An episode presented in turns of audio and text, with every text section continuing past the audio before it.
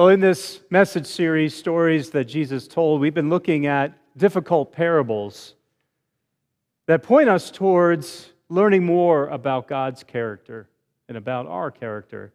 And last week we looked at the difficult parable, the story of the dishonest manager, and it appeared on the surface that Jesus was praising this dishonesty. But really, we learned that Jesus was making the connection that if people of this world can be savvy and creative with their resources, And the people of God can be ingenious and savvy in the way that they apply their resources towards God and others so that they don't find necessarily an earthly reward, but a heavenly one. Today, we look at the very unusual story of Lazarus and the rich man. And this Lazarus is not the Lazarus that Jesus dropped, was able to bring back from death, but is a different individual who obviously shares the same name. In the story, Jesus tells a parable of res- reversal of fortunes. So listen to this story that Jesus told from Luke chapter 16, starting in verse 19. There was a rich man who dressed in purple and fine linen and lived in luxury every day. At his gate was laid a beggar named Lazarus covered with sores and longing to eat what fell from the rich man's table. Even the dogs came and licked his sores. The time came when the beggar died, and the angels carried him to Abraham's side. The rich man also died and was buried. In Hades, where he was in torment, he looked up and saw Abraham far away with Lazarus by his side.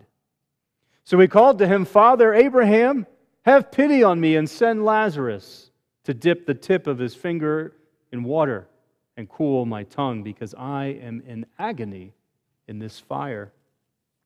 But Abraham replied, Son, remember that in your lifetime you received good things, while Lazarus received bad things. But now he is comforted here, and you are in agony. And besides all this, between us and you, a great chasm has been set in place, so that those who want to go from here to you cannot, nor can anyone cross over from there to us.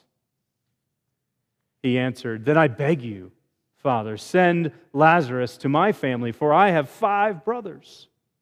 Let him warn them so that they will not also come to this place of torment? Abraham replied, They have Moses and the prophets. Let them listen to them. No, Father Abraham, he said, but if someone from the dead goes to them, they will repent. He said to him, If they do not listen to Moses and the prophets, they will not be convinced, even if someone rises from the dead. The word of the Lord. Thanks be to God. Let us pray.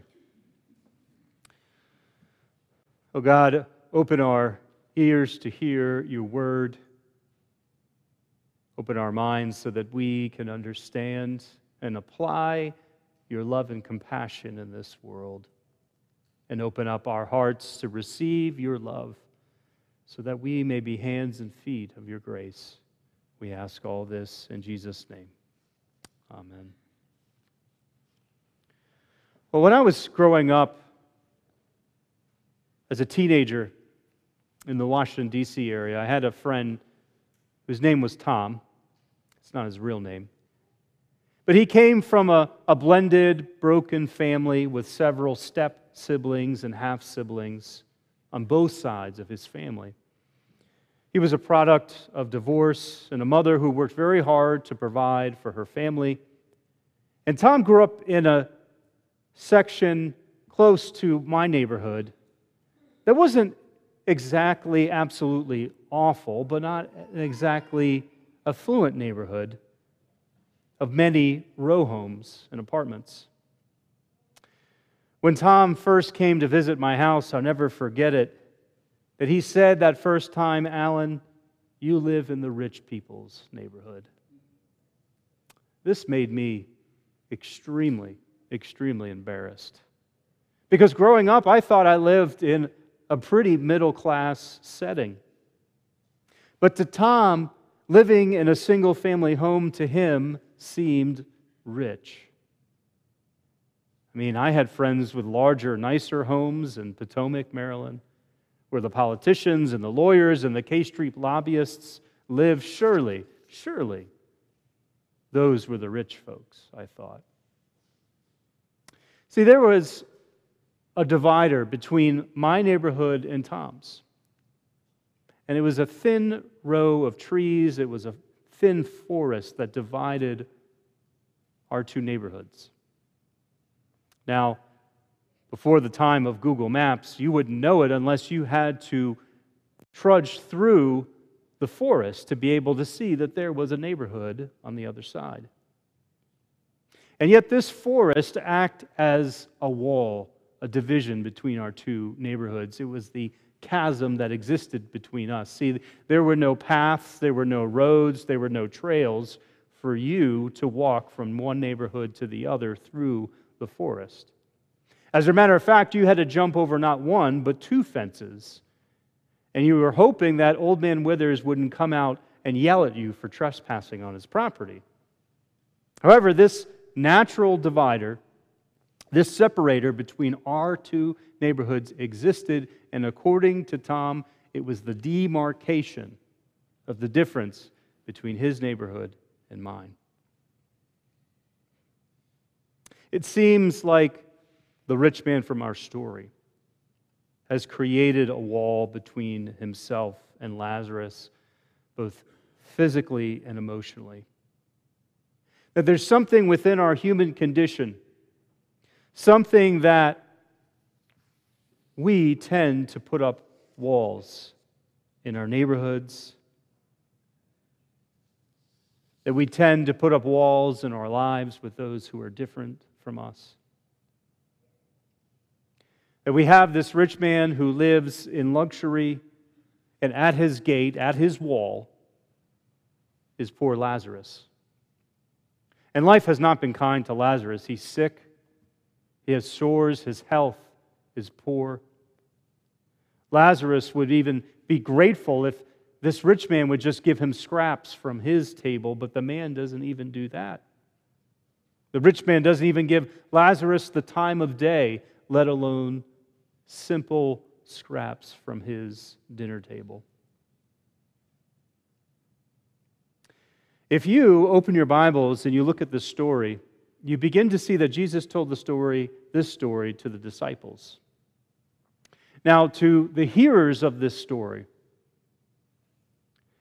the hearers of the story being Jews, being the people of God, would know that in the story, when Abraham is speaking about the law of Moses and the prophets, that there were basic laws, even in the Old Testament, even in the law of Moses, that required God's people to care for the poor. In Deuteronomy chapter 15, if among you one of your brothers should become poor in any of your towns or your lands, you shall not harden your heart or shut your hand against your poor brother, for there will never cease to be poor in the land. Therefore, God says, I command you, you shall open wide your hand to your brother, to the needy and the poor. And even in Leviticus chapter 9, that God's people were called to leave the sides of their fields to be uncut so that those in the community who were homeless could come and glean from those sections. Now, the rich man, it's obvious that he has an attitude that prevailed in his day. Because in the time of Jesus, if you were very wealthy, it was the prosperity that you were experiencing was seen as a blessing directly from God. It was a divine favor. That you had done something so good that you had been blessed with great resources. But this man does not heed the compassion of the law of Moses that was taught. And both men die, and there's a chasm that separates the rich man from Lazarus, and the roles are now reversed. Lazarus is in a place of comfort, the rich man is in a place of torment. What a reversal of roles. The rich man wants to warn his brothers of the fate that lies ahead for them because it's clear that they themselves, that this family has been accustomed to their luxury and an indifference to those around them. But he is told that his brothers have the law of Moses and the prophets, the very scriptures that I shared with you today. Lazarus' name comes from the Hebrew Eleazar, which means God helps. And in Jesus' story, Lazarus' name becomes truth. The rich man did not see in his lifetime in this earth that Lazarus was his neighbor, that Lazarus was his equal, that Lazarus was deserving of the rich man's attention. Seeing ourselves and our neighbor is a challenging dilemma. According to a recent survey, a third of Americans said that they've never interacted with their neighbors, which is the complete opposite of what it used to be. According to research done over 40 years ago, a third of Americans said they hung out with their neighbors twice a week. Author Marc Dunkelman of the book The Vanishing Neighbor tells us that there used to be this necessity to reach out and build bonds with people who live by.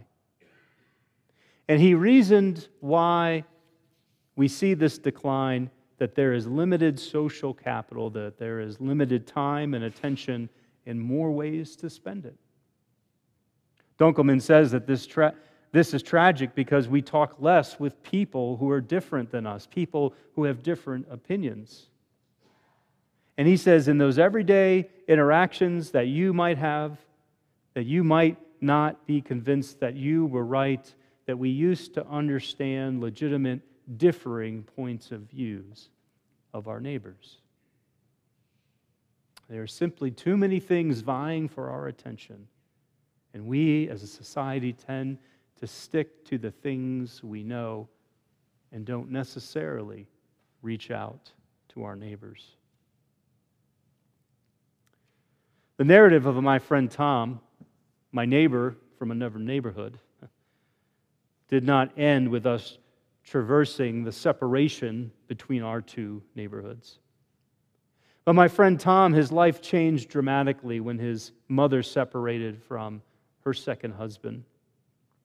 Tom had to move in with his grandmother in Northern Virginia. And even though he lived in a really nice neighborhood, one that anyone would admire, I could tell that things had gotten more difficult for Tom. I could tell from the stories he told me that he struggled with drugs and hanging out with a crowd that got him in trouble all the time. But then he also told me that Tom, who was white, made friends with a black student at school, and he learned that his new friend was living on the streets. And after befriending him, Tom asked his grandmother and mother if his new friend could move in with them because he literally lived in the gutter. He was homeless, eating out of trash cans. Tom and his grandmother and his mother agreed to let the young man live with them. But here was my friend, 14 or 15 years old at the time, whose life himself that he was living was not that great. He saw a Lazarus in his community and decided to help. He looked past his own brokenness and struggles and saw a Lazarus living in the gutter of life and decided that he wanted to help. And when Tom took in this new friend, he, he didn't solve all his problems, all his troubles. But Tom saw the commonality and the humanness in, the, in this homeless teenager in the middle of suburban affluence. Tom wanted to bring basic comfort to an outcast in his community. he decided to act. Many years later, as adults, Tom and I, we reconnected. And he told me that he moved from Northern Virginia all the way to California, all the way to Los Angeles. And he continued to struggle with substances, and he partied with celebrities in LA. But he became clean, and he graduated from community college, and he started to get his life back on track. And he reconnected with his family and made amends with them. Tom started on a, on a new path, a path of restoration.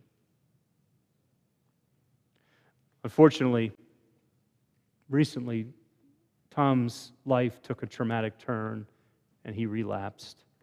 In a very tragic way, he struggled. And just this year, he took his own life.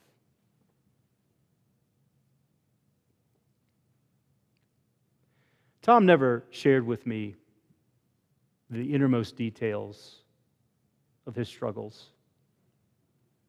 He never shared with me that which he was struggling with, what he was trying to medicate in his life.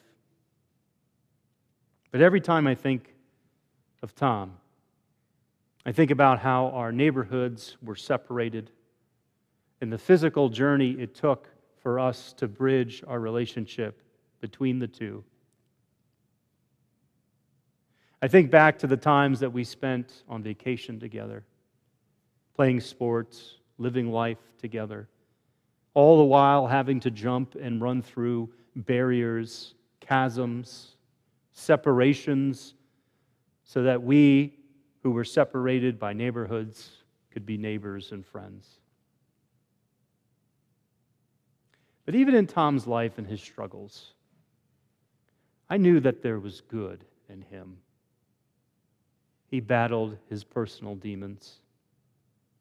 And he unfortunately joined an increasing number of people who have succumbed to what we have now called deaths of despair, which has increased anywhere between 56 and 387 percent in the last 20 years depending on age cohort.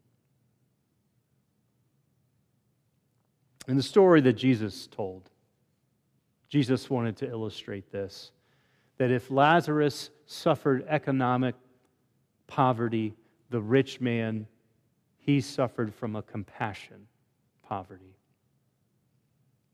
Jesus told this story not as a generalization, as a condemnation against wealth, but at the responsibility we have to the two greatest commandments that if we love God with all our heart, mind, and soul, then we are to love our neighbors as ourselves with our hands, our feet, and our hearts.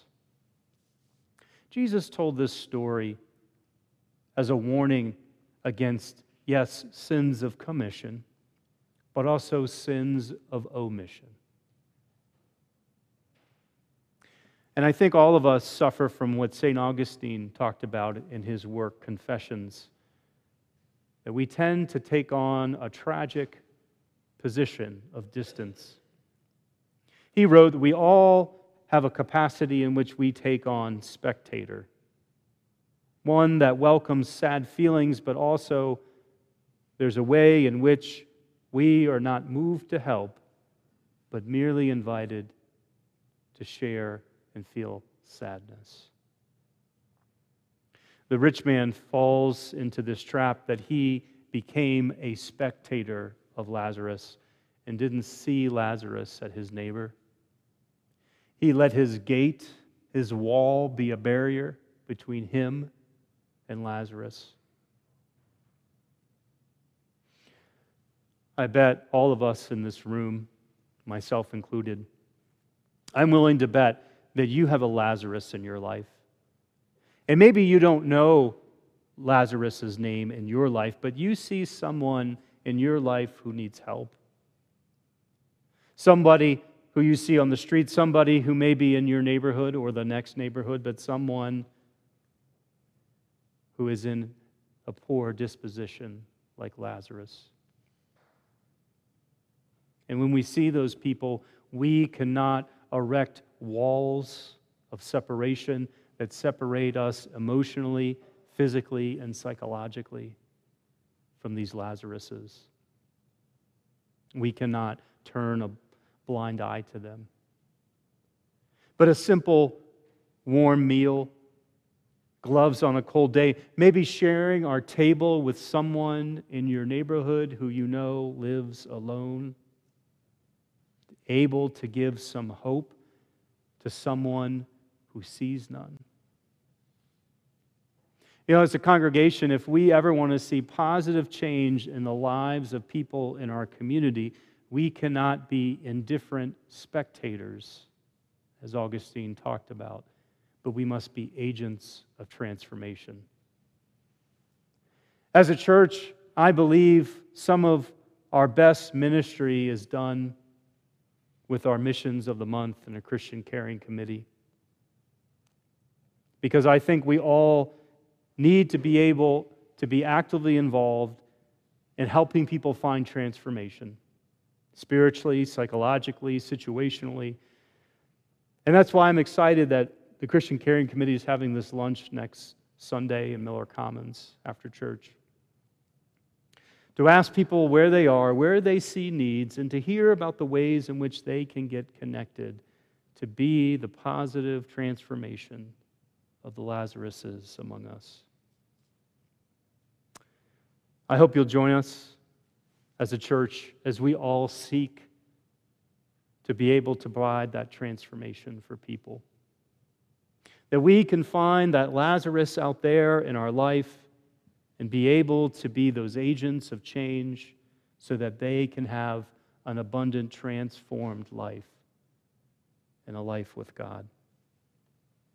So may you, this week, Find the Lazarus out there. Find the Lazarus in your neighborhood or the neighborhood next to you, in our community, at work, on the street, and be able provide simple acts of care and kindness so that they can find peace and restoration.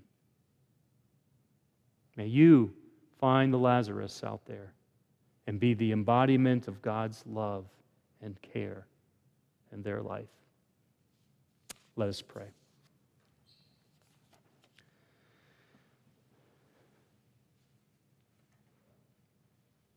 Oh God, sometimes we find ourselves, as St. Augustine said, spectators of tragedy, spectators of seeing sadness on the streets.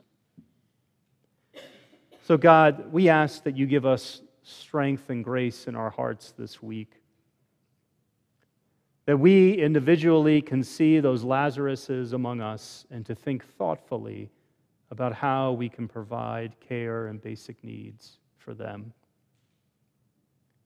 God, help us to have an enlargement of our hearts, to not be callous as the rich man in the story that Jesus told, indifferent to others.